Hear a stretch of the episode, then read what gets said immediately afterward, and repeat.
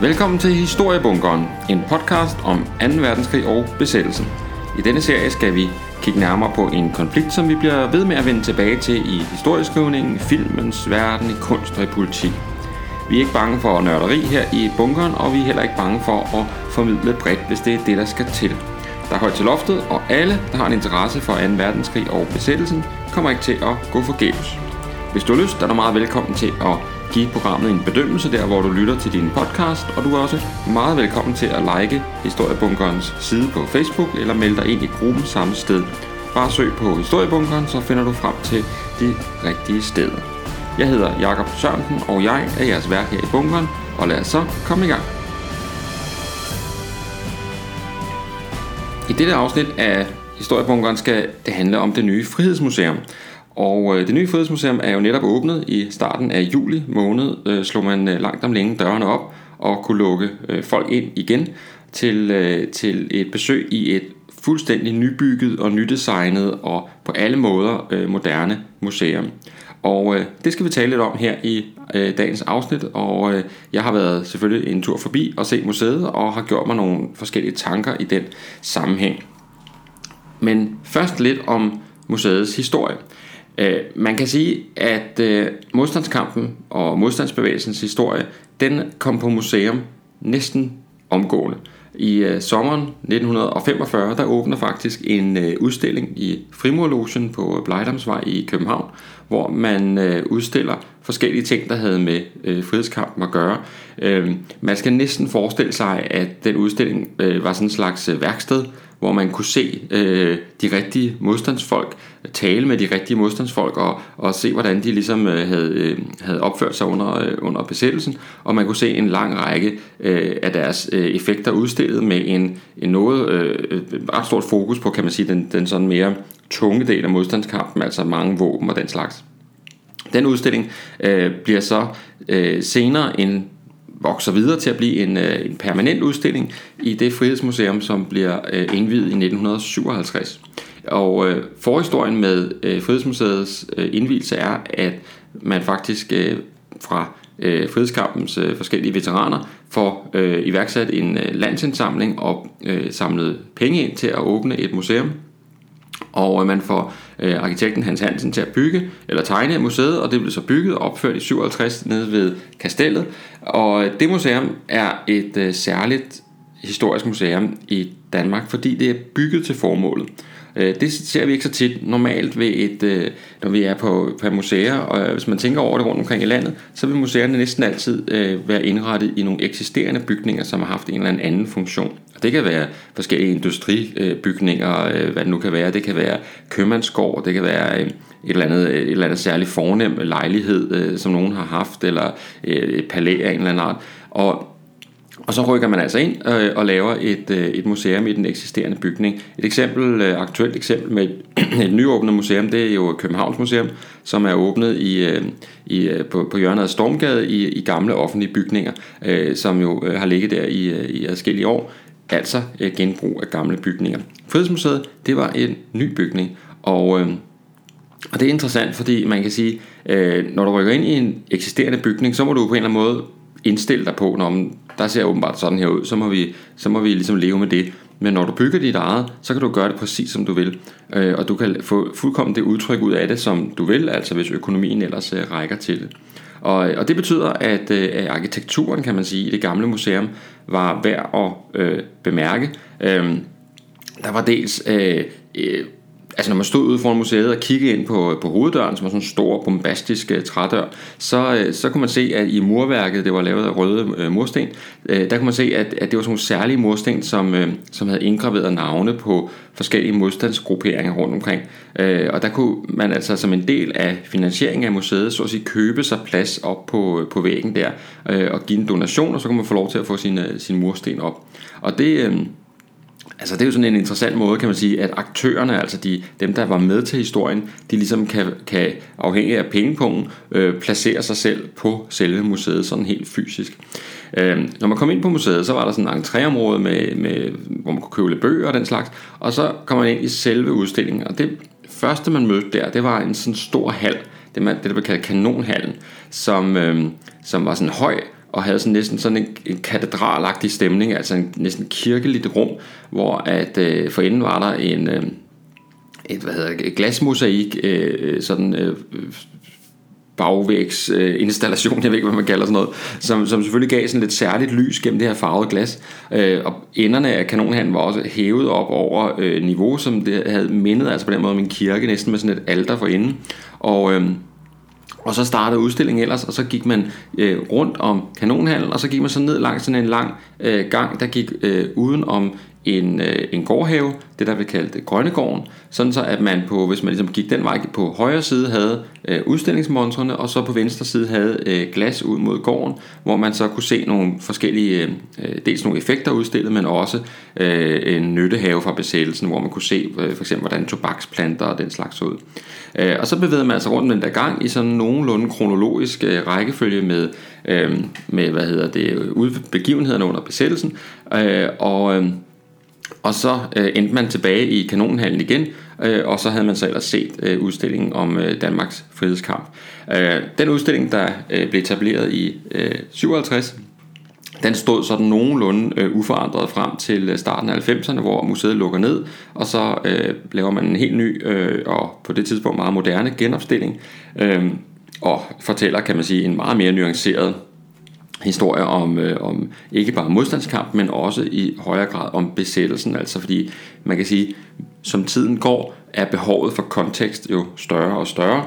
Øh, det som ikke, man ikke behøvede at forklare folk i 1957, det skal man til at forklare folk i midten af 90'erne, og det vil sige, at øh, der kommer mere fokus på øh, hverdagslivet, og der kommer også mere fokus på øh, de grupperinger i samfundet, som ikke gik til modstand, men tværtimod måske øh, gik i tysk tjeneste osv.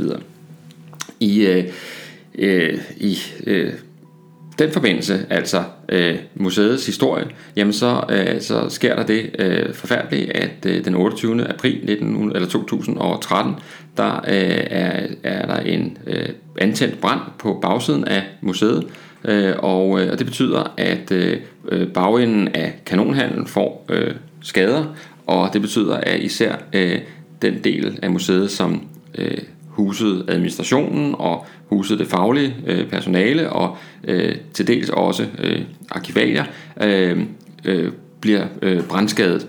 Øh, med et, et sandt mirakel, så øh, lykkedes det at få øh, reddet alle genstande øh, fra museet, og det lykkedes at få øh, ryddet kanonhallen, som især var der, at, øh, hvad hedder det, at branden øh, hervede for genstande, sådan så at, øh, at der ikke var noget af det, der gik tabt. Men øh, det var lidt på bekostning af øh, dele af museet, fordi man kunne ikke, brandvæsenet kunne ikke begynde at, at for alvor øh, gennemføre slukningsarbejde med, med vand og så videre, før man ligesom havde genstandene ude. Så det var jo en klar prioritering.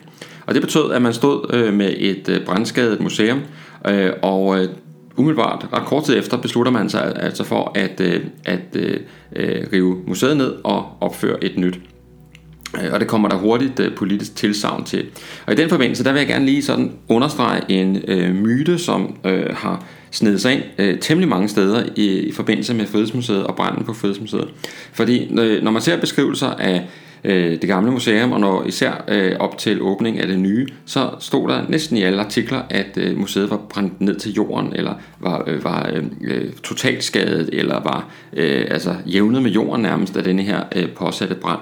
Øh, det er altså ikke tilfældet. Øh, brandskaderne var øh, alvorlige i den ene ende af kanonhallen, men øh, Uh, eksempelvis så uh, hele den gang, jeg før lige omtalt rundt om, uh, om gårdhaven, altså der, der fjernede man ikke engang genstandene, fordi det var slet ikke truet af branden. Så uh, man kan altså ikke tale om, at museet var brændt ned overhovedet, men uh, selvfølgelig uh, havde det visse skader. Uh, og uh, hvorfor man beslutter sig for, at uh, man skal have et helt nyt museum, og ikke at man skal uh, reparere og genetablere det gamle, uh, det skal jeg ikke kunne sige, men jeg vil da ønske, at nogen uh, gav sig tid til at undersøge den sag, fordi øh, det var en forholdsvis, øh, som jeg øh, husker det i hvert fald, forholdsvis øh, hurtig beslutning, der blev taget om, at, øh, at der skulle et nyt museum til.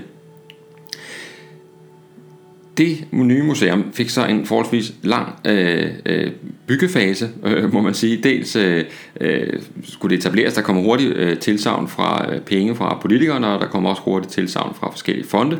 Øh, men øh, af forskellige sådan, byggetekniske udfordringer, øh, så øh, kom det til at tage øh, noget længere tid at få åbnet det nye museum, end man nok lige havde regnet med. Øh, museet brændte altså i 13 og åbnede altså først i 2020.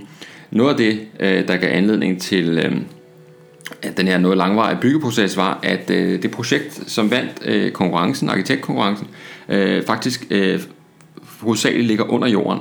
Altså at, øh, at museet er øh, gravet ned, øh, og at øh, det eneste, der så at sige stikker op af Frihedsmuseet, det er entrébygningen. Øh, lige så snart man er øh, inde i den øh, og skal ned i udstillingen, så øh, bevæger man sig under, øh, under jordniveau. Og øh, den del af øh, København, som museet ligger i, altså her i, øh, hvad hedder det, Frederiksstaden og ned mod, øh, og ned mod kastellet, er, er jo ret, øh, hvad skal man sige, øh, sumpet område. Øh, historisk set øh, har øh, der har været store udfordringer med pilotering af den slags øh, i området, også på det gamle museum, hvor gulvet jo sådan bulede temmelig meget på grund af af, hvad hedder det, øhm, af undergrundens øh, sådan øh, bløde konsistens, øh, så har det været lidt vanskeligt at bygge øh, og få, få lavet et, en ordentlig bygning under jorden. Men det lykkedes, og, øh, og museet kunne altså øh, slå døren op den 3. juli 2020. Jeg skal måske også lige inden, at øh, jeg kommer med min anmeldelse af Frihedsmuseet, øh, sige lidt om min egen tilknytning til museet, fordi jeg øh, arbejdede på museet i tre år fra 2008 til 2011 som øh, museumsinspektør og øh, var ansat som en del af et øh, projekt øh, om øh, med det formål at lave en, øh, en database over modstandsfolk.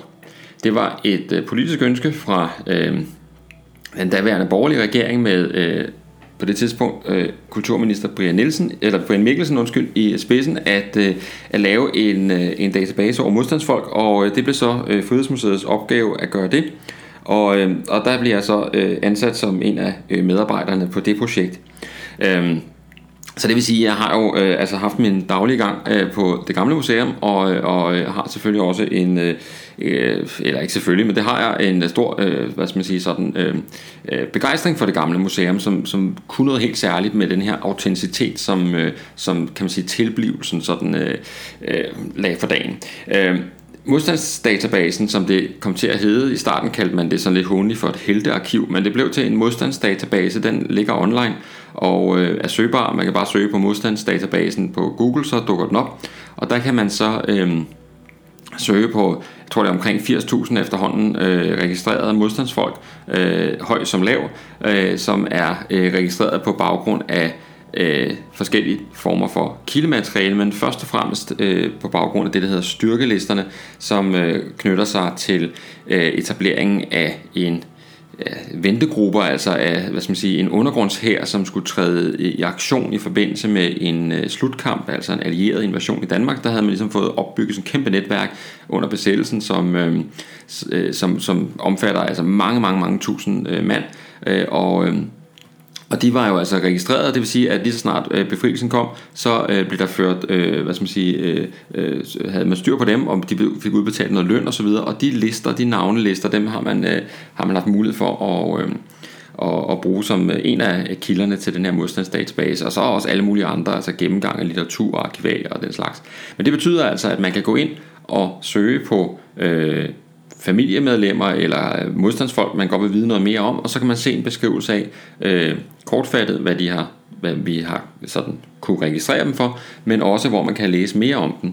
Så øh, det er en, en kæmpe øh, hjælp faktisk for, for mange, som vil vide lidt mere om modstandskampen, og især kan man sige, hvis man skal man lave en skoleopgave eller et eller andet om de kendte øh, modstandsfolk, så får man næsten en litteraturliste serveret med sideangivelser og det videre, så det er og så videre. Meget fornemt øh, arbejde, når jeg selv skal sige det, øh, men øh, sådan er det jo nogle gange, når man, øh, når man skal klappe sig selv lidt på, på ryggen, så... Øh, eller på skuldrene og sige godt arbejde, så er det jo fedt at se, at her øh, næsten 10 år efter, at øh, jeg var med til at sådan, øh, øh, starte modstandsdatabasen op, den er sådan blevet løbende vedligeholdt siden selvfølgelig, at den stadigvæk øh, fungerer og er et øh, brugt øh, værktøj på nettet. Øhm, ja, så øh, frem til den nye udstilling. Jeg skal måske også lige øh, varedeklarere, at, øh, at jeg øh, øh, efter den her treårige øh, ansættelse på Frihedsmuseet, øh, ganske kortvarigt var med i den første øh, udstillingsgruppe, øh, der skulle komme med nogle idéer til det nye Frihedsmuseum, øh, men alle mulige forskellige sådan, øh, arbejdstekniske årsager, som jeg ikke behøver at løfte sløret for her, så øh, har jeg kun været med i den ganske spæde start. Så øh, og det ligger altså mange, mange år tilbage øh, i forhold til øh, det nye museum, som, øh, som har vist sig. Så det er ligesom, øh, kan man sige, øh, øh at tone ren flag, at det er selvfølgelig en, øh, en bygning og, en, øh, og et emne og en, øh, en udstilling, som er, sådan, jo har øh, kan man sige, ekstra andel i i forhold til så meget andet. Øh, selve museet er jo faktisk mange steder blevet modtaget øh, meget positivt. Øh, mærkeligt nok, så, så flere af de anmeldelser, jeg har læst af museet, har først og fremmest handlet om, øh, om det arkitektoniske. Altså, øh, hvordan det lykkes. Og, øh, og de er overvejende meget positive og synes, at... Øh, at det er blevet et flot museum og alt det her. Så, øh, så det er jo godt nok. Øh, det jeg vil sådan være fokusere lidt mere på, øh, det er nok mere, kan man sige, den faglige del af øh, udstillingen. Altså, øh, hvordan er den vægtet, hvordan er, øh, hvordan er kan man sige, pointerne underbygget og den slags. Og der er også, øh, hvor man siger, uenighed blandt øh, historikerne og, øh, og øh, stor variation i, hvad øh, der bliver ment om museet. En, øh, I øh, Christi Dagblad kunne øh, deres øh, historiske anmelder, øh, eller historieanmelder hedder det nærmere, øh, øh, Jesper Fabricius Møller, altså øh, historiker, øh, han øh, var meget begejstret for museet, gav det fem stjerner i øh, sin anmeldelse, og øh, skrev blandt andet, at det er, er, er ligesom baseret på et øh, fundament af solid faglighed. Og øh, og havde meget sådan rosende ord til overs for, øh, for hvad hedder det, øh, den nye udstilling. Øh, andre er øh, meget mere kritiske, øh, eller er meget kritiske, kan man sige. Øh, professor Hans Bunde øh, skriver en meget øh, kritisk kronik i Berlinske, og øh, Sten Andersen fra Rigsarkivet, også historiker, øh, har også i øh, sin kronik været bekymret over øh, det faglige niveau, og, og Sten Andersen skriver blandt andet, at øh, Resultatet viser tydeligt, at museets historiske faglige kompetencer er blevet koblet af undervejs, og formidlingsfolkene har trumfet deres vilje. Det skal åbenbart være let tilgængeligt og dermed overfladisk.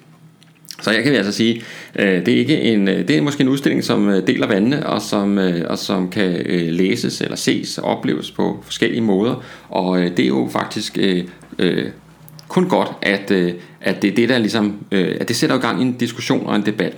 Øh, og i det følgende kommer altså mit bud på, øh, hvordan øh, jeg opfatter det nye Frihedsmuseum. Man kan sige, når man, øh, når man som jeg øh, i tre år øh, er gået fra, øh, fra mandag til fredag, er gået fra Østerport station ned øh, via Kastellets øh, sådan øh, hyggelige øh, stisystem der, og ned til, til, på arbejde nede på det gamle museum, øh, øh, jamen så er det jo selvfølgelig specielt at ankomme til det nye museum, fordi det er jo helt anderledes. Og, øhm, øh, og, og hvis man ikke lige har set museet, så består det faktisk af sådan en rund, øh, øh, sådan, hvad skal man sige, øh, rund bygning, som stikker op af, øh, af jorden, og, øh, og hvor der er sådan et stort, øh, stor firkantet sådan grusareal rundt om. Øh, og den runde bygning, øh, som er i, øh, i, i to etagers højde, den øh, er i færd med at blive beklædt med sådan nogle slyngplanter, der vokser op af, og i løbet af næste år sikkert, så er den øh, fuldstændig dækket ind i, øh, i de her øh, slyngplanter, og bliver altså, kan man sige, en meget sådan, en slags naturlig klods til at ligge i sådan en park der. Øhm, altså en lidt speciel bygning, men ikke en bygning, der gør meget væsen af sig. Altså jeg synes ikke, at, at det er ikke sådan en ikonisk bygning, og, og det er ikke en bygning, hvor man sådan med det samme tror jeg, øh, folk ser den, så ved de instinktivt, det er Frihedsmuseet. Altså, øh, den, den kvalitet synes jeg ikke, at bygningen har. Øh, noget andet, man bemærker, når man kommer ned til det nye museum, det er, at øh, det, som har været øh, museets øh, varetegn siden 1957, altså denne her hjemmelavede V3 kampvogn, som som blev bygget op på Frederiksværk, og som skulle ligesom øh, indgå i, øh, i sådan en, øh, i sådan en halvmilitær slutkamp, men, men som sådan ikke for alvor kommer i, i aktion.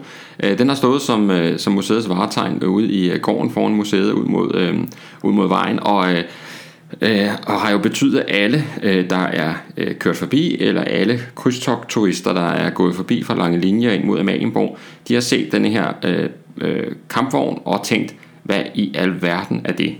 Øhm, altså et, øh, kan man sige, en genstand, som har fungeret som varetegn, og som, øh, og som er underlig og skæv i forhold til alt muligt, men som dog har haft øh, noget ikonisk over sig. Den mangler.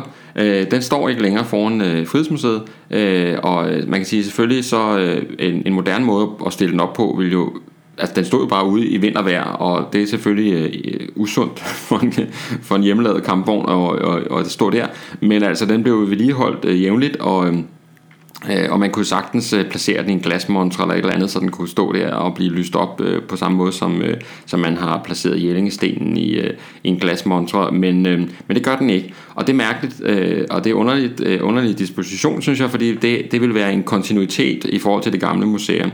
I stedet så er der en blå øh, sådan øh, campingvogn, øh, hvor man kan, øh, eller sådan en øh, food truck, hvor man kan købe Hansenis øh, for en bygning, og den, er, den er der altså åbenbart været plads til. Det, det kan man sige, øh, ja, øh, man skal jo disponere øh, pladsen, men det er bestemt ikke sådan, at man ikke ville kunne øh, snige kampvognen ind der, hvis man øh, havde haft lyst til det. Når man kommer ind på museet, øh, så kommer man ind i en sådan ankomsthal, øh, hvor der er, øh, hvor man kan købe nogle bøger og ting og sager i den ene side, og så, øh, og så kan man ellers komme ned i udstillingen i den anden. Og det er klart, at øh, vi befinder os i en coronasituation, som man ikke på nogen måde kunne forudse, øh, da man øh, etablerede øh, museet.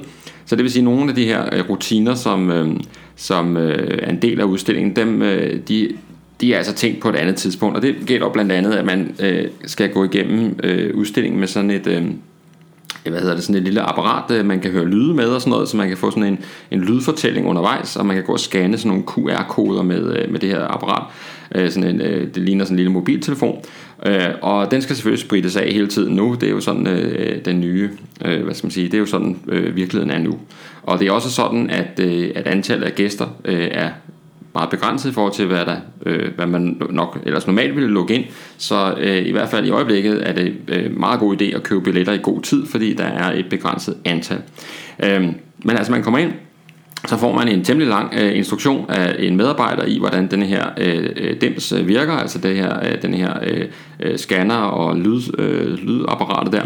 Øh, og derefter kan man gå øh, på opdagelse i øh, udstillingen. Øh, Øh, man træder så ned ad en trappe, og der, øh, der er sådan en, øh, en tror jeg, øh, en lille hilsen måske til et museum, der ligger nede i Kang, nede i Normandiet, som, som, som er sådan et 2. verdenskrigsmuseum, men som også har meget fokus på altså, ja, visse andre ting. Men der er i hvert fald sådan en meget stor 2. verdenskrigsudstilling i kælderen der, og der går man også ned, men her går man jo sådan rundt langs med sådan den her runde øh, bygning, og, og så er der sådan et lydtapet med taler af Churchill, og man kan høre Hitler sige nogle ting og sådan noget sådan ligesom for at komme i stemning. Og det minder altså lidt om den entré, man har der i, i Kang, hvor man bevæger sig rundt og øh, i sådan en cirkelform, mens man bevæger sig nedad, og så træder man ind igennem sådan en stor ligesom sådan en kugle nærmest, hvor der, hvor, øh, hvor der er billeder af Hitler fra, fra Nürnberg og så videre, så man også virkelig kommer i stemning. Og det har man altså lånt, øh, tror jeg, her på, øh, på Frihedsmuseet, og det fungerer vældig godt egentlig, at man har den her... Øh, den her sådan, man ligesom det, ting bliver sat i scene.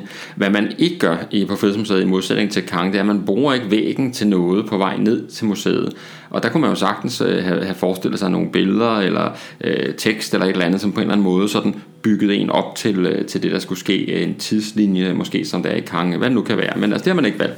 Men uanset hvad, så kommer man så ned i kælderen, og øh, når man er nede i kælderen, så øh, kommer man ind i sådan en lille ankomsthal, og der øh, Ja, altså nu kan man sige, jeg vil også gerne lige sige, det er jo sådan, at øh, øh, når man er når man er på museum, så overser man jo ting, og der er ting, man ikke opdager, man kunne, og, og det kan være, at, at man bare havde altså, jeg, ligesom misset et eller andet undervejs. Øh, så nogle af de ting, jeg nok kommer til sådan at undre mig over øh, øh, hen ad vejen, eller, eller spørge ind til, det kan godt være, at der har været en god forklaring på den, jeg har bare ikke lige fundet den. Men det, man ligesom, det første, man møder, det er sådan en, øh, det er sådan en lille opstilling med sådan et øh, med sådan en gammel kamera og sådan noget. Og, øh, og, og jeg forstår simpelthen ikke, hvorfor det er der. Altså, jeg kan simpelthen, der er ikke nogen tekst, og jeg, jeg, kunne ikke, jeg stod og kiggede på det her, jeg kunne ikke rigtig finde ud af, hvad det gik ud på. Og så, øh, så fandt jeg ud af, at nede i siden, der lå sådan nogle kufferter eller kasser eller sådan noget der sad sådan en lille QR-kode. Så tænkte jeg, åh, det er smart, så nu, nu får jeg en eller anden forklaring på det her. Og så scannede jeg den der QR-kode, og så, øh, og så, kom der, og så var det åbenbart der, man, man kunne skifte sprog på sin, øh, den der håndholdte dims. Øhm, og det, det kunne jeg ikke lige finde ud af. Og så, så prøvede jeg igen, jeg kunne ikke finde ud af det. Og så kom der en vagt forbi, og så spurgte jeg, hvad, hvad jeg, jeg, jeg, kan lige, jeg, øh, jeg, kan, jeg kan ikke finde ud af, hvad jeg skal gøre, hvad sker der? Og så, så sagde han, det, ja, det var også lidt mærkeligt, der var aldrig nogen, der brugte den der QR-kode, men, øh, men altså, det var bare der, hvor man kunne skifte sprog. Og, og den, altså, den, den er der bare, der er bare en QR-kode, der står ikke noget som helst om noget som helst omkring den, øh, og den er gemt af vejen nede på siden, og der må man bare sige, det er mærkeligt. Altså, det er jo mærkeligt, at man ikke øh, mere tydeligt ligesom siger, her kan du skifte sprog, eller her kan du gøre sådan og sådan. Øh, men at det var noget, man lidt tilfældigt skulle falde over. Pointen er egentlig, at det betød faktisk, at min ankomst til museet blev sådan en lille smule øh, bagvendt, altså at jeg ligesom allerede havde nogle, nogle, synes jeg, sådan lidt tekniske udfordringer, eller lidt svært ved at forstå, hvad det var, jeg skulle gøre. Og det, det er lidt ærgerligt. Nå, men øh, nok om det. Hele scenen, eller nu siger jeg scenen, fordi hele udstillingen er bygget op af scener. Altså det vil sige, at man har ligesom sådan nogle, eller tabloer nærmest, men de kalder det scener, hvor man sådan bevæger sig kronologisk igennem øh, besættelsen. Og øh, grundlæggende så er det sindssygt flot. Altså øh, kan man sige, scenografien er enormt flot. Øh, man føler sig virkelig hensat til sådan en slags øh, film noir stemning, altså sådan, næsten sådan en gammel øh, sort-hvid kriminalfilm. der er der er sådan nogle, altså man går meget i sådan nogle lidt, lidt byagtige eller sådan husagtige miljøer, øh, facader, skilte og den slags øh, aviskiosker og sådan noget, som man bevæger sig rundt imellem, og, øh, og det, er, det er enormt flot. Og, øh, og man har en kæmpe fordel af at have placeret museet under jorden, øh, i forhold til den del af det i hvert fald, fordi øh, lyset og alt det her kan man jo styre fuldstændig. Øh, det er godt for scenografien, altså at de, man kan øh, sådan formidlingsmæssigt lave præcis den type lys, man ligesom gerne vil have. Man, man har ikke nogen kæmpe store vinduer, man skal blænde eller som er besværlige. Og for genstandene er det jo øh, også rigtig godt, fordi hvis der er noget genstanden ikke kan lide, så er det sollys. Øh, sollyset bleger jo og ødelægger i princippet genstandene, så øh, det med at kunne bruge kunstigt lys på et museum, det er en kæmpe fordel hele vejen rundt. Øh, så man går altså i sådan halvmørke, men uden at det dog er meget mørkt. Altså det er ikke sådan, at man ikke kan finde vej, men altså man, det er mørkt, og, og det giver en god stemning. Øh, og, og, og generelt må man sige, at, at sådan, altså designet er virkelig flot, og meget, meget gennemført, og meget, meget vellykket. Og øh, selvom man kunne tænke, at museet jo ikke er særlig stort, så, øh, så øh, oplever man egentlig, at, at der er egentlig god plads, man kan komme godt omkring. Indimellem er der lidt nogle flaskehalse, men nu kan man sige, jeg var jo også øh, hjulpet af, at der er en global øh, pandemi i øjeblikket, så der ikke var så mange mennesker dernede, som der måske kunne være. Øh, jeg kunne godt forestille mig, at på et tidspunkt, når vi ikke længere har de her adgangsbegrænsninger, altså, så, så må der være sådan, kan der godt være rimelig pres på nogle steder. Men det, den tid, den sov.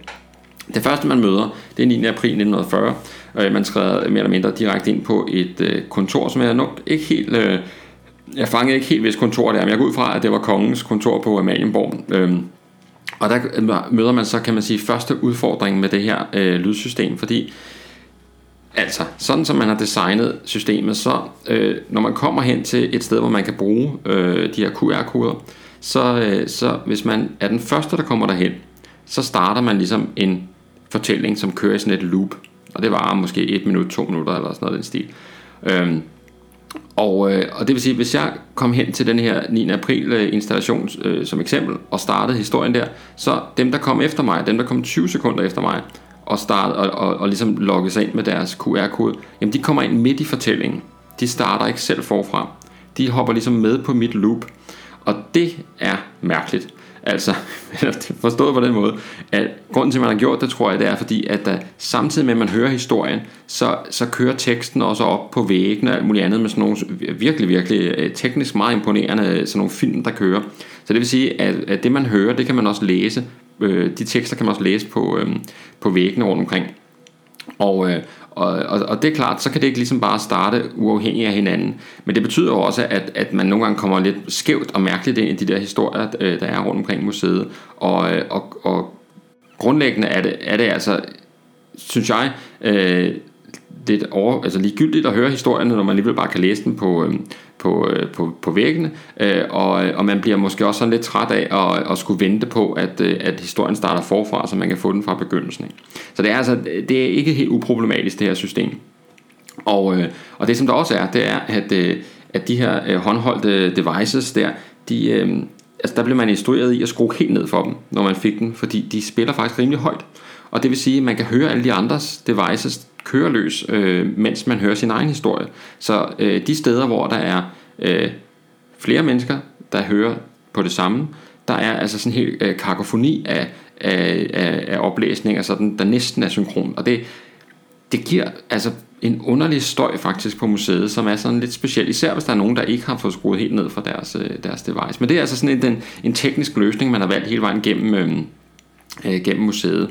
Øh, de ting, man kan lytte på, det er dels nogle forskellige sådan, forklaringer af forskellige art, men så følger man også øh, fem øh, aktører, øh, fem vaskeægte mennesker fra besættelsen, øh, fire modstandsfolk og en enkelt øh, landsforræder, som, øh, som øh, ligesom, øh, hvis historie man sådan løbende kan, kan hoppe ind på og, og finde ud af, hvad går de nu, altså hvor de sådan med deres egne ord, fordi de har enten selv øh, skrevet erindringer, eller øh, i form af breve, de har efterladt. Øh, den ene af modstandsfolkene øh, dør lige inden befrielsen, så øh, ham har vi selvfølgelig ikke nogen erindringer fra, men vi har hans breve, og dem kan man så øh, udlede noget af her. Og, øh, og det giver sådan et godt øh, mikroniveau, kan man sige. Altså vi, vi kommer ned ind på det enkelte menneske øh, og, og hører nogle af de overvejelser, der er der. Øh, ulempen, må jeg sige, og, øh, som faktisk er... Øh, og det er, det er nok smag og behag, at man kan lide det, den her form for øh, udstilling, hvor, hvor man er meget afhængig af teknologi, og man skal øh, gå med sådan nogle devices og lytte til dem hele tiden. De taler sindssygt langsomt.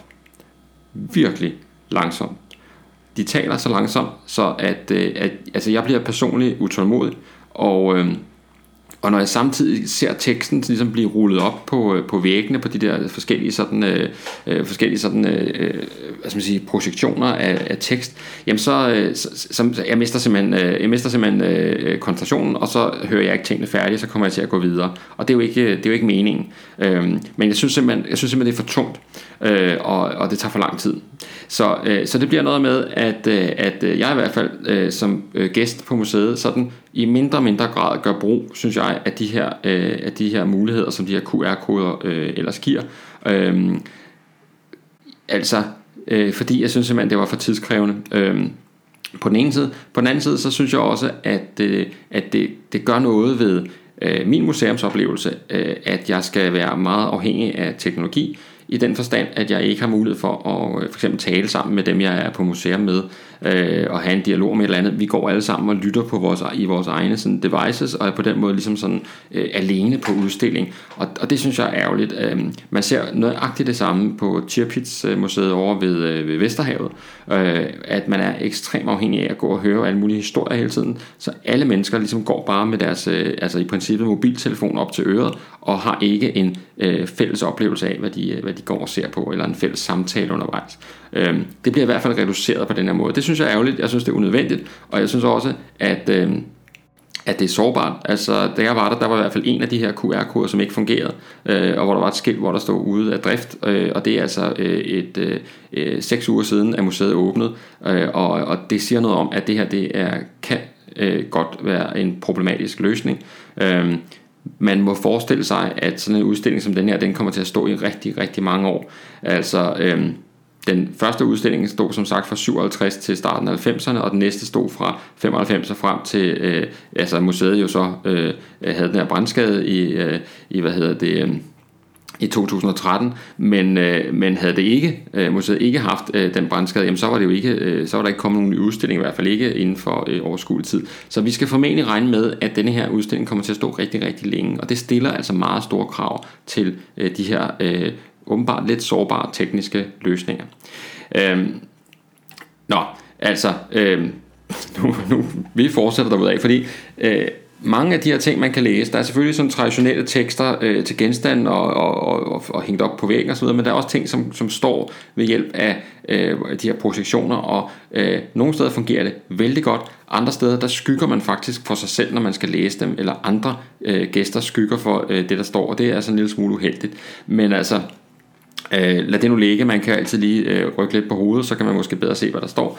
Øh, noget andet, øh, som slår en, når man kommer ind på museet, det er, at der er meget, meget få genstande i forhold til, øh, til øh, i hvert fald det gamle museum. Øh, det er svært at anslå øh, præcis, øh, hvor øh, få genstande der er, men jeg vil skyde på, at man har barberet øh, noget, der ligner en 60, 70, måske 80 procent af øh, genstandene væk fra, øh, fra det gamle museum, og har altså øh, hvad skal man sige, fokus på færre, og, og måske, måske øh, øh, kan man sige... Øh, Altså for ligesom at ligesom få et mere klart udtryk, eller renere udtryk, altså langt færre genstande end, øh, end før. Og, øh, og der kan man sige, det, det er jo et, øh, et formidlingsvalg, og det er jo en, en, en overvejelse, og der er jo ikke noget facit, når vi taler, hvad skal man sige, når vi taler antal af genstande på et museum, men man kan sige, at øh, modstandskampen og besættelsen øh, er en periode, hvor vi har temmelig mange genstande bevaret, og, øh, og det vil sige, der er selvfølgelig emner, som er øh, dårligere belyst end andre ved hjælp af genstande, men der er også ting, vi har rigtig, rigtig mange genstande til. Så det er altså ikke fordi, vi mangler noget at vise frem. Øh, og de steder, hvor vi for eksempel ikke har sådan vanvittigt mange genstande, øh, der er alligevel sådan bemærkelsesværdige mangler. Altså hvis man kigger på øh, øh, de danskere, der sidder i koncentrationslejre for eksempel, så, øh, så mangler vi øh, en genstand, som er, eller nogle genstande, som er helt uforståelige for mig, hvorfor de ikke er med øh, og fylder i udstillingen. Det er nemlig øh, de tegninger, som øh, kunstneren Per Ulrik lavede, da han øh, sad i koncentrationslejre og sådan fik smuglet ud nogle meget, meget flotte øh, håndtegninger af øh, fanger og sådan interiører og den slags fra øh, koncentrationslejrene. De er ikke med i udstillingen for eksempel, og det er jo ellers fra en, en kan man sige, del af øh, måske øh, besættelsens øh, periode i modstandskampen, øh, sådan en historie der, hvor man måske ikke har, altså man ikke vader i så meget genstande, og har i hvert fald nogle ikoniske genstande, som ikke er med. Men det mangler altså, og, øh, og, og det undrer mig, fordi jeg synes, sammen med alt muligt andet, jeg synes, at det, det er jo det, museer kan. Altså genstanden, det er jo det, er jo det der er museets berettigelse. Øh, vi kan se film i tv og på computeren og alle mulige andre steder. Vi kan høre øh, lyde og øh, altså, øh, fortællinger øh, i alle mulige andre sammenhæng. Men det eneste sted, at vi kan se genstandene, det er på museet. Øh, det er dem, der har. Det er deres, det er deres unikke vej til os. Øh, det er via de her genstande og den viden, som, som kan formidles via genstanden. Og det har man altså nedprioriteret på det nye museum øh, til fordel for kan man sige, teknologier, som vi har til rådighed alle mulige andre steder. Og, og det synes jeg er grundlæggende er en, øh, et, problematisk, øh, et problematisk valg. Øhm, jeg vil gerne udbygge det lidt senere, hvorfor, øh, hvorfor jeg synes det. Øhm, noget af det, som man godt kunne savne øh, i øh, den nye udstilling, det er, øh, det er egentlig kontekst. Altså man har gjort meget ud af at gøre udstillingen øh, måske øh, nemmere tilgængelig og måske forsimplet, øh, eller gøre den sådan let, let forståelig. Men, men det betyder faktisk, at der er nogle ting, som, som man som besøgende ikke får forklaret særlig meget om. Øh, man får ikke forklaret sådan specielt meget om, om den meget væsentlige kontekst for modstandskampen i Danmark og for besættelsen i Danmark, nemlig samarbejdspolitikken og det rationale, der der, hvad det egentlig indebar.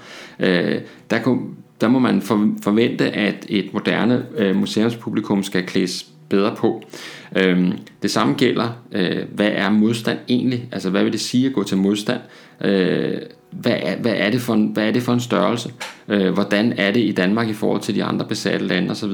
Den øh, får man heller ikke øh, serveret særlig tydeligt. Og, øh, og man får heller ikke særlig tydeligt øh, serveret, øh, hvor mange vi egentlig taler om. Altså, hvor mange modstandsfolk var der egentlig i Danmark.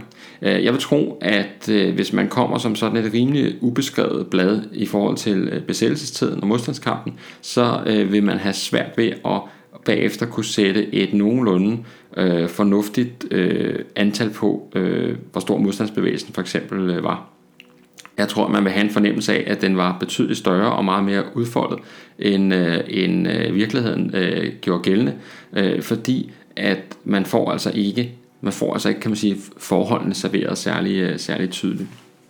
Igennem hele udstillingen, der får man sådan et udblik til resten af verden gennem sådan nogle øh, øh, aviskiosker, som man har bygget, som sådan ligger med sådan nogle forsider, og, øh, og, øh, og, og og det, det har slået mig faktisk efter jeg kom hjem, at det, det kan være, det er sådan nogle øh, skærme, der viser de der, øh, de der nyheder. Det kan godt være, at de var interaktive. Det kan godt være, at man kunne trykke på dem, og der skete noget. Øh, jeg, jeg gjorde det ikke, og jeg havde følt heller ikke sådan behov for at røre ved dem. Og jeg opdagede heller ikke, at der er nogle andre gæster, der gjorde det. Men det er først bagefter, det har slået mig, at måske, måske kunne de et eller andet mere, end bare ligesom være avisforsider. Øh, fordi øh, øh, der kan man sige, at øh, de serverede selvfølgelig sådan i overskriftform nogle, øh, nogle nyheder, men øh, langt hen ad vejen, så skulle man nok have en øh, detaljviden for at kunne afkode dem og egentlig sætte dem i relation til krigens gang. Altså det vil sige, hvis man ikke kendte særlig meget til 2. verdenskrigs udvikling, så, så tror jeg, at de var svære at, øh, at få, hvad hedder det, øh, at få, få ligesom øh, medregnet til den kontekst, som udstillingen skulle ses i.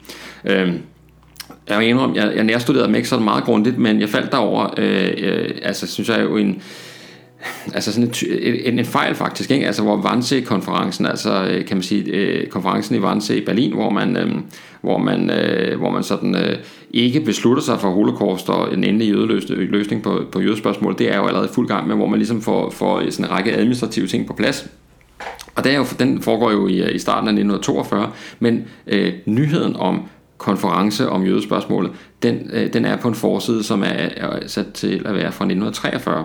Og det vil sige, altså det giver jo et, et skævt billede, altså, øh, og det er jo sådan et, et, et eksempel på, på en fejl, som man jo selvfølgelig skal rette i udstillingen, fordi det, altså, øh, Ja, jeg går ud fra, at det er Vance-konferencen, der henvises til, for der står ikke det sted Vance-konference, der står bare konference om jødespørgsmålet eller noget stil. Og, øh, og det er jo ærgerligt, hvis, øh, hvis, det er en, øh, hvis, der, hvis der er fejl af den type der, og det er meget nemt at rette gået fra, så det håber jeg, at de får, øh, får kigget nærmere på. Øhm, ja, nå. Øhm, hvad angår sådan... Øhm, øhm, teksterne til udstillingen og de øh, ting, der sådan, øh, er, er udvalgt, så synes jeg også, der er nogle, der er nogle steder, hvor jeg godt vil eksemplificere, hvor jeg, hvor jeg ikke mener, at man, man er tilstrækkeligt nuanceret, hvor jeg mener, at man faktisk øh, på flere måder træder et skridt tilbage i forhold til øh, forskningen og hvad vi ved, og hvor langt vi ligesom er kommet i udforskningen af øh, besættelsestiden. Øh, ser man for eksempel på, øh, på, øh, på udstillingen om øh, den del af det, der handler om jernbanesabotagen, som jo var en af de mest sådan, synlige øh, modstandsformer overhovedet, så, øh, så står der ikke noget som helst om, at, øh, som jeg lige kunne se i hvert fald, ikke noget som helst om, at, øh, at, øh, at den rent militære effekt af jernbanesabotagen faktisk var, øh, var temmelig begrænset. Altså, øh, hvorfor ikke øh, skrive nogle af de ting ned, øh, og det kan man jo gøre i meget kort form, hvorfor ikke øh, gøre folk opmærksom på de ting, som vi, som vi godt ved ikke øh, altså, øh, havde den øh, effekt, som man sådan populært øh, troede, de havde. Øh, altså det ville da være oplagt, at, øh, at give et, øh, et, øh, et, hvad hedder sådan noget, øh, et bud på, at øh, ja, øh, der blev saboteret af alle mulige jernbaner øh, under besættelsen, men vi ved jo fra forskningen, at øh, den effekt, der handlede om at, øh, at øh, sådan forhindre øh, øh, hvad hedder det, tyske sådan, øh, øh troppetransporter i at nå frem, øh, ret tidligt frem til fronten, jamen den var ikke særlig stor. Øh, hvorfor ikke skrive det? Altså, hvorfor ikke komme med den nuancering, sådan så at, øh, at den besøgende på det nye fødselsmuseum kan se, ja, okay, altså det er ikke så nemt. Det er ikke bare, øh, det er ikke bare lige at lave sabotage, der har en tilsigtet effekt. Der er faktisk, øh, der er faktisk øh, forskellige, øh, det, kan, det kan gå forskelligt. Ikke? Øh, hvis man også kigger på, øh, de har sådan en montre med likvideringer, hvor der er sådan fokus på øh, flamme og citron, hvor man jo har nogle øh, genstande fra, fra dem hver, og, øh, og det er meget fint. Og der står så eksempelvis øh, på øh, den tilhørende øh, øh, hvad hedder det, tekst, øh, der sådan ligesom skal forklare det her med, øh, med likvideringer, øh, der, står, øh, der står det som om alle de her omkring 400, der blev likvideret, det var stikkere. Altså sådan stikker i den forstand folk, der overleverede oplysninger om, øh, om hvad hedder det, øh, øh, folk de kendte eller, eller havde øh, kendskab til, som, som øh, på en eller anden måde havde noget med modstandskamp at gøre. Der står ikke noget om, om alle dem, som jo faktisk er en ret stor andel, for ikke at sige hovedparten, af dem, der bliver likvideret, som bliver likvideret, fordi de er nazister, eller er i tysk tjeneste på forskellige vis, eller fordi de bliver mistænkt for at være stikker, eller ved en, ved en fejl. Altså, hvorfor ikke nuancere det? Hvorfor gøre stikkerlikvideringerne til noget, som en til en går ud over stikker, når vi nu ved, det ikke forholder sig sådan?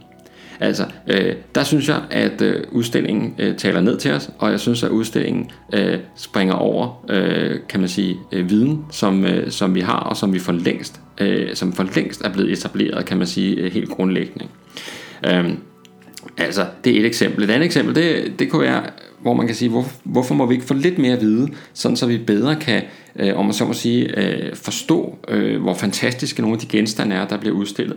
Et eksempel er, øh, øh, hvad hedder det, skiltet til... Øh, skiltet til, øh, til, den, øh, hvad hedder det, til det tyske gesandskab, altså øh, den tyske ambassade i Danmark, er udstillet. Det er sådan et stort rødt øh, emaljeskilt, og der står, øh, hvad hedder det, øh, når man sådan kigger nærmere på det, så kan man se, at, øh, at det er øh, at det er malet over, sådan så at, hvor fordi der tidligere stod øh, Deutsche Gesandtschaft, altså det tyske gesandskab, så er det blevet ændret til øh, der befolkmægtige des Reiches in Dänemark, ikke? altså den øh, rigsbefuldmægtige i Danmark, som altså er den nye status og den nye titel, som øh, gesanten får i, øh, i Danmark under besættelsen.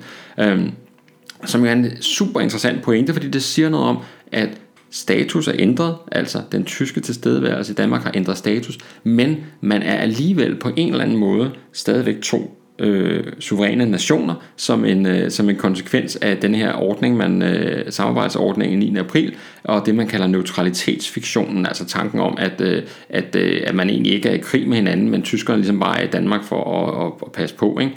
Øh, og der er den her genstand jo fantastisk, fordi den viser det der skift, men det står der bare ikke på billedteksten. Så man skal vide, at den er, der er blevet malet over. Man kan godt se, at der er blevet rettet lidt, men man skal vide det, før man for alvor får, øh, får, øh, hvad skal man sige, øh, får udbyttet. Og det synes jeg er ærgerligt, at, at, at man ikke også giver os øh, denne her sådan ekstra bonus. Så øh, altså grundlæggende, så kan man sige, så, øh, så efterlyser jeg jo altså en mere øh, udfoldet viden, som baserer sig på det, vi ved og har fundet ud af de sidste mange år. Øh, og, og som, altså noget af det er jo her, er jo, altså det med jernbanesabotagen, der er vi jo helt tilbage i 70'erne, men altså øh, også øh, andre ting, som er, som er kommet med. Jeg vil også gerne have, at man, øh, øh, altså hvorfor, hvorfor øh, hedder det pludselig, eller ikke pludselig, men hvorfor hedder det igen redning af de danske jøder? I mange år øh, talte man om, at de danske jøder blev reddet. Altså at det ligesom var øh, den øvrige danske befolkning, der reddede jøderne til Sverige. I de sidste mange år, der har man jo betonet, at øh, jøderne flygtede til Sverige, altså at, at den, om man så må sige, den jødiske andel i deres øh, deres øh, flugt fra Danmark øh, var meget større, at de var meget mere udfarende, at de ikke ligesom bare lod sig redde af befolkningen, men de faktisk, om man så må sige, tog aktiv del i denne her, øh, denne her redning. Altså at det var en flugt mere end en redning. Og, øh, og, men nu er vi altså tilbage til redningen af de danske jøder.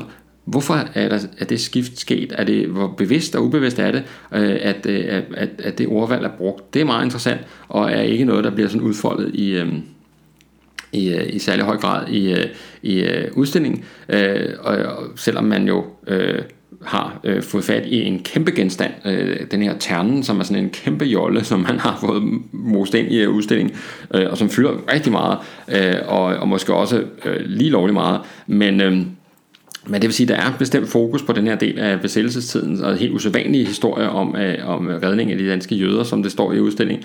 Men, øh, men altså, øh, hvorfor ikke det mere moderne flugt? Nå, øh, det kunne jeg godt tænke mig, at, øh, at der havde været, det havde været lidt mere udfoldet. Og så øh, kan man sige, øh, en anden ting, og nu, nu det altså selvfølgelig, nu har jeg jo øh, tidligere i det her program, øh, eller afsnit her, øh, deklareret øh, min kobling til Frihedsmuseet og modstandsdatabasen. Men det er jo mærkeligt, at man ikke næsten ikke skriver noget som helst om de her militære ventegrupper, som, øh, som jo altså trods alt er øh, øh, langt, langt, langt hovedparten af dem, vi kender som modstandsfolk, de var øh, indgik i de her øh, øh, ventegrupper og skulle, øh, og skulle være klar til, øh, til befrielsen. Hvorfor fylder det ikke noget mere i udstillingen? Og hvorfor er det ikke muligt for eksempel i udstillingen at, øh, at slå øh, sine øh, pårørende op i, øh, i frihedskampen? Altså hvorfor står der ikke en, øh, en terminal derinde, hvor man, kan, hvor man kan søge på det? Altså det er jo en, en service, kan man sige, som øh, museet udbyder, som er super populær, og det vil jo give alle besøgende, vil jo have lyst til at finde ud af, hvordan er min morfar, eller er min oldefar, eller hvad det nu kan være, er han må med, og så, øh, og så kigge efter der. Ikke? Det synes jeg øh, mangler, det, det synes jeg har været oplagt at få koblet det ind i udstillingen. Øh, noget andet jeg heller ikke øh, sådan, øh, kan, helt kan forstå, det er, at øh, hvor er øh, øh, når vi nærmer os befrielsen, der, der begynder sådan at ske nogle ting. Altså, hvor er Bornholms særlige historie? Hvor er øh, øh den russiske besættelse, som jo altså var et år mere end øh, befrielsen? Hvor er den henne? Hvor er øh, tiden efter krigen, altså kampen om historien? brug og misbrug af øh, besættelser, modstandskampen. Øh, hvorfor er Anders Fogh Rasmussen ikke udstillet derinde med hans, hans aktive brug af, af frihedskampen som eksempel på, øh, på dansk, øh, eller som sådan øh, argument for dansk aktivistisk øh, politik i, øh, i forbindelse med Irak. Øh, hvorfor har vi ikke nogle genstande fra eksempelvis debatten om og opførelsen af den her meget, meget omdiskuterede laser, det her lasermonument, som sådan blev lavet i, i 1995 op langs vestkysten, som, som sådan skulle, skulle mindes besættelsen og, og de forskellige dilemmaer, der knyttede sig til det, men som endte med at blive en kæmpe skandale, og som, og som jo altså, hvad hedder det, øh, øh næsten blev, øh, blev sådan, øh, øh, hvor det officielle Danmark næsten vendte ryggen til det, samtidig med, at øh, omkring halv million danskere var ude og se de her laserlys. Hvorfor er sådan noget ikke med? Altså det her med, at det er så kraftfuldt et emne, som skaber så meget debat. Øh, det mangler jeg. Øh, jeg kunne heller ikke, og det er muligt, jeg har overset, men jeg kunne heller ikke finde øh, de måske altså allerstærkeste tekster, vi overhovedet har fra øh, besættelsen, nemlig de afskedsbreve, som, øh, som øh, de dødsdømte modstandsfolk øh, skriver hjem. Øh, Øh, altså henrettelsespælene fra, fra Ryvangen, de er udstillet selvfølgelig, men, eller ikke selvfølgelig, men det er de, øh, det bør de også være, men, øh, men altså, øh, hvorfor ikke udfolde de her tekster noget mere? De er øh, så stærke, og museet vil tydeligvis jo gerne med sin utrolig flotte sådan øh, øh design og alt det her, jo gerne appellere til ungdom, og det har man også ved at sige, at det handler også om, at vi skal, vi skal have nye generationer ind og se den her historie osv. Altså, jeg tror da, hvis man som ung menneske, hvis der er noget, der kunne ligesom få en nakkehår til at rejse sig, så er det jo at læse en, der er på alder med en selv, som skriver øh, farvel og tak til øh, forældrene og øh, så videre. Øh, altså, øh, der, man, skal være lavet, man skal være lavet af sten for ikke at blive, blive, øh, blive hvad hedder det, for ikke at blive sådan helt øh, hvad skal man sige, fugtig i øjenkrogen af at læse de her, øh, de her breve. Og, øh, og det synes jeg er, det synes jeg er, øh, det er ærgerligt, at, at vi ikke lige finder, øh, finder plads til dem. Så er der også noget andet. Man kan sige, jeg synes jo, øh, at noget af det, altså, der er mange ting, der fungerer fint. Altså, der er jo sådan en god, øh, altså, man har for eksempel sådan et køkkenmiljø med, som, øh, som siger noget om dagligdagen, og erstatningsvarer fungerer rigtig fint. Og, og man har også sådan, øh, hvad skal man sige, fokus på, på veksling mellem, Øh, kan man sige, de ydre, yderspunkter, der er under besættelsen, altså hvor modstandskampen jo er et punkt, men hvor selvfølgelig øh, de danske nazister er et andet. De er bestemt også med i udstillingen. Øh, I billedteksten omkring de østfrontsfrivillige står der, at der er 7.000 østfrontsfrivillige. Altså jeg mener nok, forskningen normalt siger 6.000. Jeg ved ikke rigtig, hvor lige de sidste øh, 1.000 kommer fra. Og jeg synes også, at det er ret stærkt problematisk egentlig, at, øh, at lige præcis i den tekst, at den ideologiske del af Øh, motivationen, den ligesom er, er, står til sidst. Øh, og, øh, og jeg synes også, at det er problematisk i den tekst, at man slet ikke nævner noget om de krigsforbrydelser og muligt andet, der foregår på Østfronten, og, øh, og, og den øh, forråelse, hvor kampen bliver ført med og sådan noget. Altså, den dimension, synes jeg, øh, synes jeg godt kunne, øh, kunne være koblet til, også især fordi vi jo øh, i nyere tid jo har fået øh, en række værker, som beskæftiger sig med de østfrontsfrivillige og deres forskellige sådan øh, øh, Øh, hvad skal man sige, meget sandsynlige øh, bidrag til, øh, til krigsforbrydelser på Østfronten. Når man så begynder at, at øh, tænke over den her udstilling, og tænke over prioriteterne, og tænke over ting, man synes, der mangler. Man synes jo altid, at om der kan godt være mere om det, eller hvad det nu kan være. Noget, jeg synes for eksempel, der mangler, det er våben. Øh, der var rigtig mange våben med i den gamle udstilling, og der var nok, nok måske også lidt for mange våben med. Men i den nye udstilling, der er ikke særlig mange våben med. Og, og jeg synes, der er for få våben.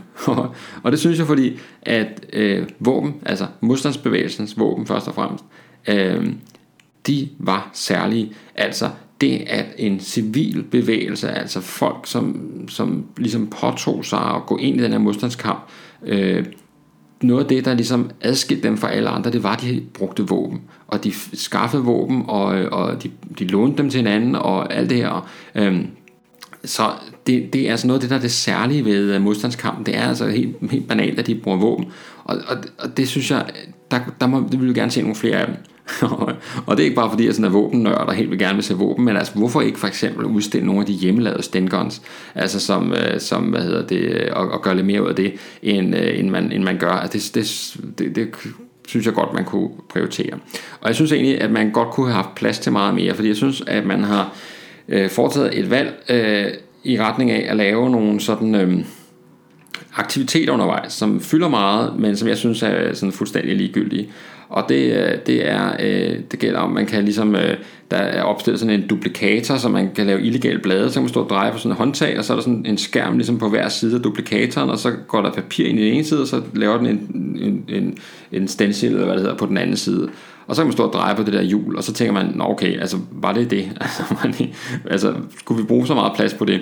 Øhm, der er også en skrivemaskine, så kan man sidde og skrive på skrivemaskinen, og jeg er godt klar over, at børn øh, og unge mennesker ikke aner, hvad en skrivemaskine er, men altså, øh, skal der bruges så meget plads til det? Øh, der er også en, en hel sektion, hvor man kan sidde og øh, aflytte sådan noget radio og, eller sådan noget telefonkommunikation, øh, og man kan øh, lave kodebrydning og sådan noget. Altså, øhm, øh, øh, jeg synes, det er øh, aktiviteter, som øh, er, er overflødige på et museum øh, som det her. Øh, jeg synes, at, øh, at, øh, de tager pladsen for meget mere væsentlige ting, man kunne øh, fylde på. Og jeg synes, at, øh, at det, at man ligesom synes, at man skal lave sådan nogle aktiviteter, der er lidt henvendt til børn, eller øh, øh, legesyge typer, eller sådan noget. Altså, ja, det kan jeg godt forstå, men øh, jeg, jeg, synes, jeg, synes, altså, jeg synes, det er overfladisk, altså, det er ligegyldigt, og jeg synes, at øh, jeg, jeg gider ikke øh, sætte mig ved de der ting, og, øh, og da jeg endelig øh, forsøgte mig med det, så, øh, så led jeg også sådan lidt nederlag, synes jeg selv, fordi jeg skulle, der er også sådan en, en, en ret stor øh, sådan, øh, skærm, hvor, øh, hvor man skal stå med sådan en lommelygte, og så skal man øh, lyse op mod øh, skærmen, og så kommer der sådan nogle nogle øh, fly øh, hen over skærmen, og så smider de øh, øh, våben ned øh, der, hvor man, øh, hvis man ellers laver det rigtige blinkesignal eller noget i den stil. Og, øh, og der vil jeg sige, altså, jeg, der stod to mænd før mig, da jeg kom hen til den der, og, øh, og de kunne ikke få det til at virke, og, øh, og så kom jeg, og, og der, er, der, er en, øh, der er en lommelygte med en knap på, ikke? Og, øh, og det lykkedes mig ikke at få det til at virke. Og der må jeg bare sige, det kan godt være, at jeg simpelthen bare er helt blank, og slet ikke kan finde noget, noget som helst. Men der var, et, der var et eller andet der, der ikke lige fungerede. Og der ville jeg altså hellere, jeg ville skulle hellere se noget ægte. Altså jeg vil hellere se nogle genstande og nogle ting og, nogle, og, og, og få noget mere information, end jeg vil stå og blive irriteret over, at, øh, at øh, et spil, hvor man kun skal trykke på en knap, at jeg ikke kan få det til at virke. Det er sådan noget, som det kommer simpelthen bare på. Nå, men altså... Øhm, Ja, der kan være, at vi er forskellige. Det kan også godt være, hvis man har børn med, at, man, at så kan børnene sidde og, og rode med de der øh, telefonkabler, mens man øh, går og fordyber sig i udstillingen. Øh, og det er muligt, det er en fordel. Øh, jeg, jeg, synes, at, jeg synes, at pladsen går fra noget mere væsentligt, ganske enkelt. Øh, så altså... Øh, det korte og lange er, at jeg synes, når man når frem til øh, udgangen af udstillingen, så synes jeg, at, øh, at, øh, at man, at ens oplevelse er, at man har set en meget, meget flot udstilling, altså virkelig, virkelig flot udstilling, øh, med alt muligt øh, højteknologi, men jeg synes også, at man har set en udstilling, som er overfladisk, øh, og som, øh, som ikke øh, klæder øh, den besøgende godt nok på. Jeg synes, at øh, noget af det, som jeg i hvert fald selv oplever i undervisning og foredrag og alt muligt andet, noget af det, jeg synes, der virkelig kan aktivere folk, og også unge mennesker, det er jo dilemmaer, det er jo modsætninger. Det er jo, at tingene ikke altid er øh, sorte eller hvide. Øhm, og det, øh, det er der alt for lidt af i den her øh, udstilling. Der er alt for få. øh, altså, øh, det, det bliver for overfladisk, og jeg synes, at, øh, at man går, besættelsen er fuld af paradoxer og alt det her, og det synes jeg ikke bliver tydeligt nok øh, for de besøgende, og, og der synes jeg altså, at man går skævt af sin opgave faktisk. Øh, og øh, jeg ved godt, at man har sådan besluttet sig for, at man gerne vil have øh, unge mennesker og den slags i, øh, på museum, og, øh, og det synes jeg også, de unge mennesker skal. Men øh, de unge mennesker, øh, de er sgu, øh, øh, dem skal man ikke tale ned til. Altså, øh, dem skal man give en på opleveren, og det gør man altså ved at udfordre dem. Og, øh, og øh, de kommer ikke ind på museum, fordi de kan stå og, og blinke med en, øh, med en lommelygte på en, øh, på en flyver. Altså, øh, det er de sgu da ligeglade med. altså, øh, så hvis de endelig kommer ind på museet, så vil de da også have noget for pengene, så vil de også have en god historie, de vil også godt udfordre sig, de vil også godt øh, øh sættes over for nogle dilemmaer. Og det gør de selvfølgelig, kan man sige, i en vis forstand, fordi de møder de her historier undervejs for de her fire øh, modstandsfolk og en enkelt landsforræder, og så kan man selvfølgelig overveje, hvordan vil man selv gøre og sådan noget. Men altså, det kan føres meget mere eksplicit frem. Øh, man kan godt skrive nogle lidt længere tekster, hvor man udfordrer tingene, hvor man lægger op til nogle flere spørgsmål. Altså, det, det, det må være muligt. Øh, nå, men altså, øh, når man så kommer ud, så træder man ud ligesom på bagsiden af der, hvor man kom ind, altså det vil sige på bagsiden af den der, øh, øh den der øh, stander, som jeg talte om øh, til at starte med, hvor der er den her, øh, det her kamera og den der QR-kode, jeg ikke rigtig kunne finde ud af, hvordan den fungerede. Og så står der med små bogstaver, The End, på det der lærred, man kommer ud til. Altså, ligesom når man er ved at se en, en gammeldags film, så står der The End, og så tænker jeg bare, hvad, hvad er nu det? Altså, hvad var det, der sluttede der? Øhm, øh, var det historien, der sluttede? Altså, var øh, sluttede besættelsen virkelig der i 45, og, og så var det det? Eller hvad er det egentlig, man mener med øh, The End, når man kommer ud? Jeg har, det har jeg grublet over, og jeg, jeg, jeg forstår det ikke. Øhm, men altså, øh, når man så øh, går og tænker over det, så kan man gå op i øh, hvad hedder det, den lille øh, butik, der ligger øh, inde i entréområdet, og der skal man absolut købe øh, kataloget til udstilling. Et øh, super flot øh, katalog, som, øh, som øh, sådan ret korte, meget korte tekster øh, gengiver udstillingen, og giver en del af den kontekst, som jeg synes øh, udstillingen mangler. Øh, så jeg vil egentlig anbefale øh, folk at... Øh, at øh, faktisk læse kataloget, inden de ser udstillingen. Altså, så er man klædt virkelig godt på øh, i forhold til, hvis man ikke har læst øh, kataloget, synes jeg. Den, den, giver, den fylder, eller udfylder nogle af de huller, som udstillingen efterlader.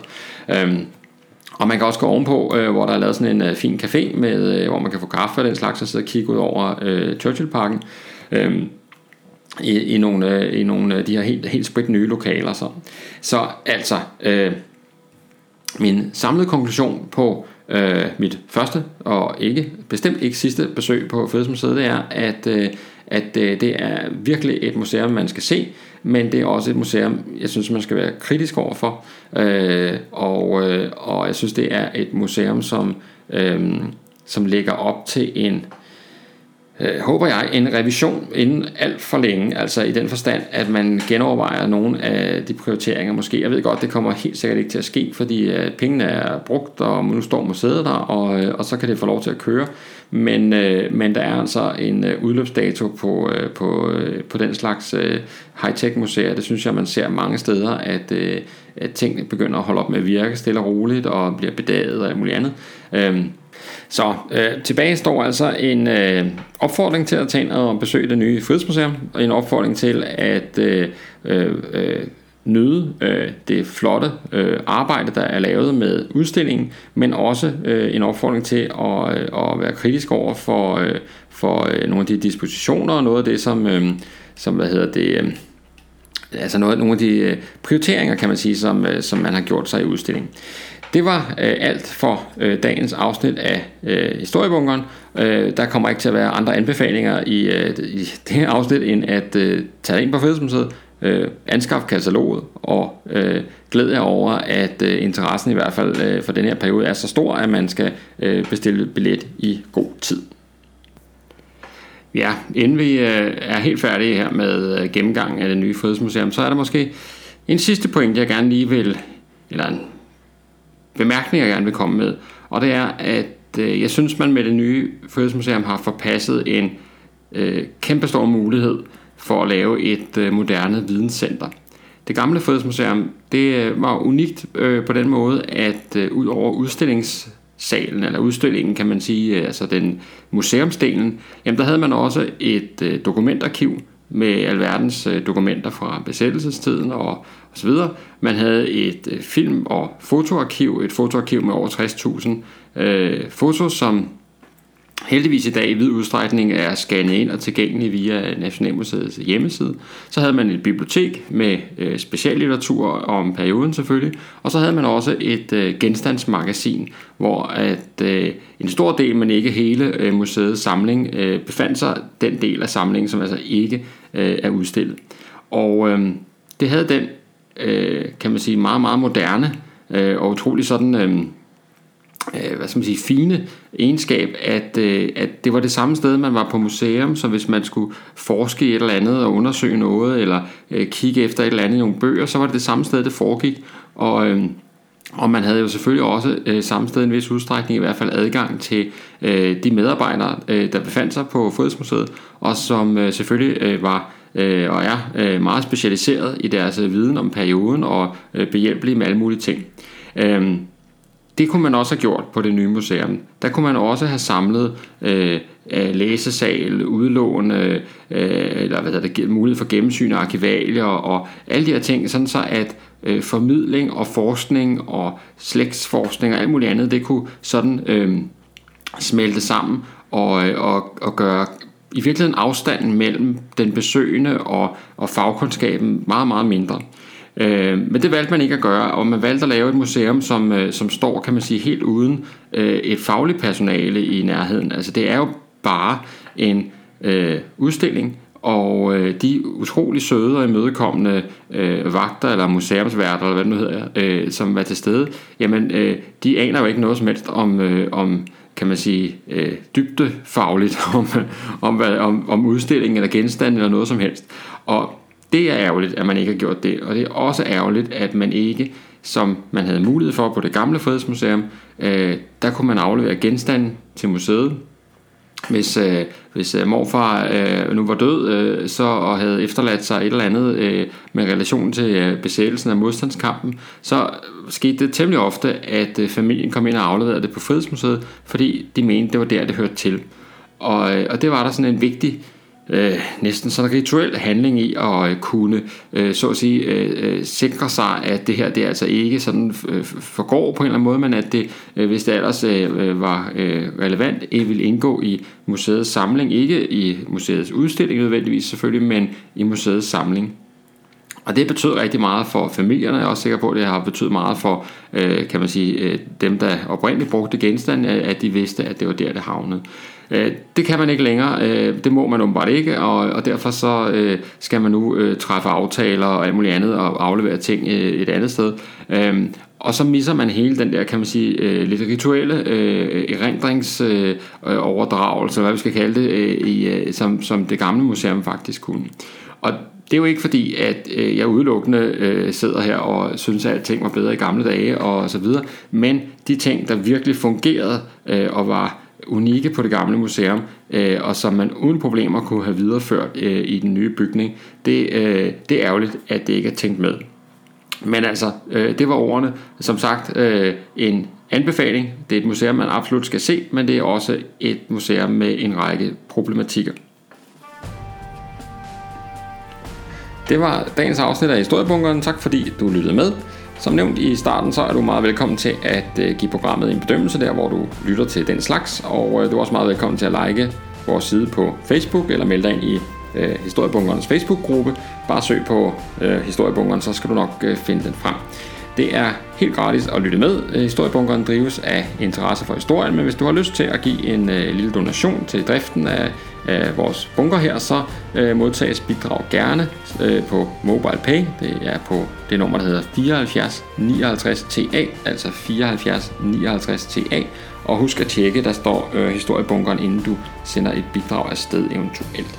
Øh, på forhånd tak for det, og øh, tak til dem, der har øh, ydet bidrag. Det er dejligt.